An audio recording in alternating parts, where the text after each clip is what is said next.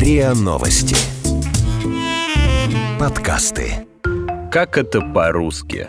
Подкаст о великом и могучем и его тонкостях. Крадется к пьедесталу. Частые ошибки в тотальном диктанте. Приносят зеркало и все время на себя любуются. Я им говорю, не ложьте зеркало в парту. Ложат. Я им опять говорю, не ложьте. Все равно ложат. Послушайте, нельзя же так. Я вам, вам говорю, вы учитель или... Мне? Ложить? Нет такого глагола. Голубушка Таисия Николаевна, где вы его взяли? Мы же не на рынке. Если вам не жаль детей, то пощадите наши уши. Есть такое явление – врожденная грамотность. Врожденно грамотными называют людей, которые пишут почти без ошибок. Обычно это связывают не с талантом, а с хорошей зрительной памятью. Врожденно грамотный человек запоминает слова как изображение, но даже идеальное знание правил не убережет от ошибок. В каких словах русского языка их больше всего? И с чем они связаны?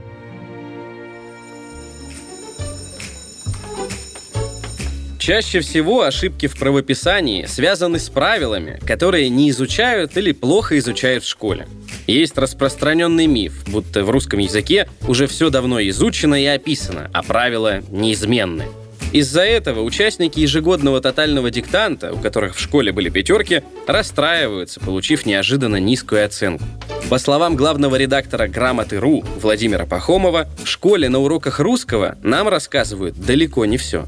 И действительно, правда состоит в том, что школа дает базовый курс знаний по русскому языку, и даже не по языку, а по правописанию, потому что язык и правописание разные вещи. В школе, конечно, не рассказывается обо всех правилах, известных редакторам, корректорам, профессионалам. Но точно так же, как на уроках физики не сообщаются все сведения, которые знают профессиональные физики, доктора физико-математических наук.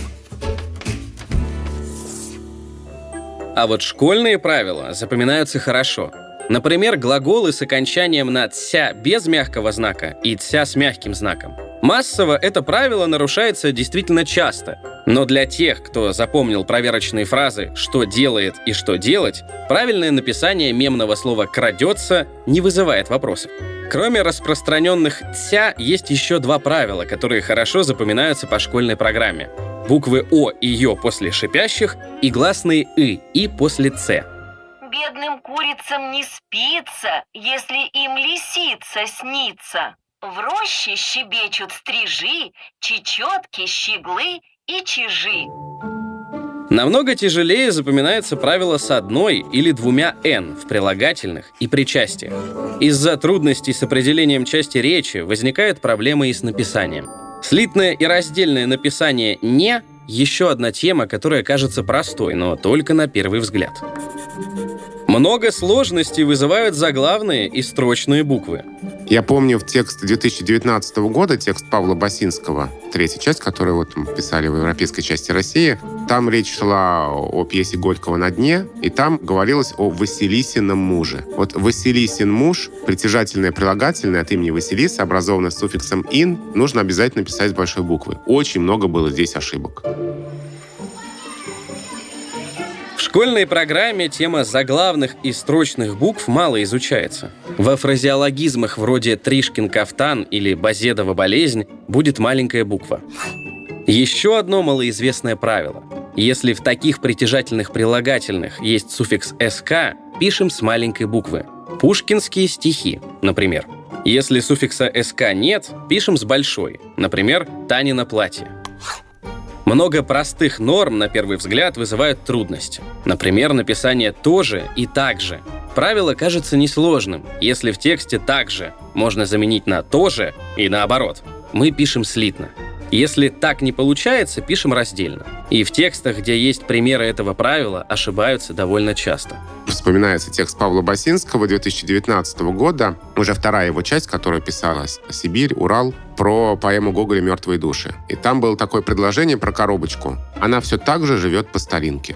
И вот одно это предложение, вот если бы его не было в тексте, наверное, количество пятерок было бы больше в несколько раз. Потому что одно это предложение, где также люди смешивали слитное раздельное написание, и по старинке, которые писали через дефис, очевидно путаясь наречием по-старому. Только в этом месте было у очень многих людей сразу две орфографические ошибки.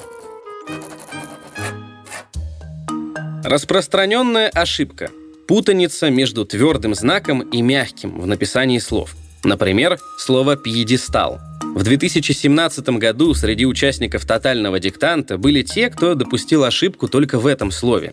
Эти буквы часто путают, потому что и у твердого, и у мягкого знака есть одна общая функция – в разделительной функции и твердый знак, и мягкий знак показывают, да, что за ними идет ятированный гласный, и что самое главное, не зависит употребление букв твердый знак или мягкий знак от того, перед ними твердый согласный или мягкий. В этой функции разделительной не показывает твердый знак твердости согласного, а мягкий знак мягкости. Вот смотрите, слово «шью». Согласный «ш» твердый, но после него мы пишем мягкий знак. Или, например, слово «адъютант». Согласный «ди» мягкий, но после него мы пишем твердый знак.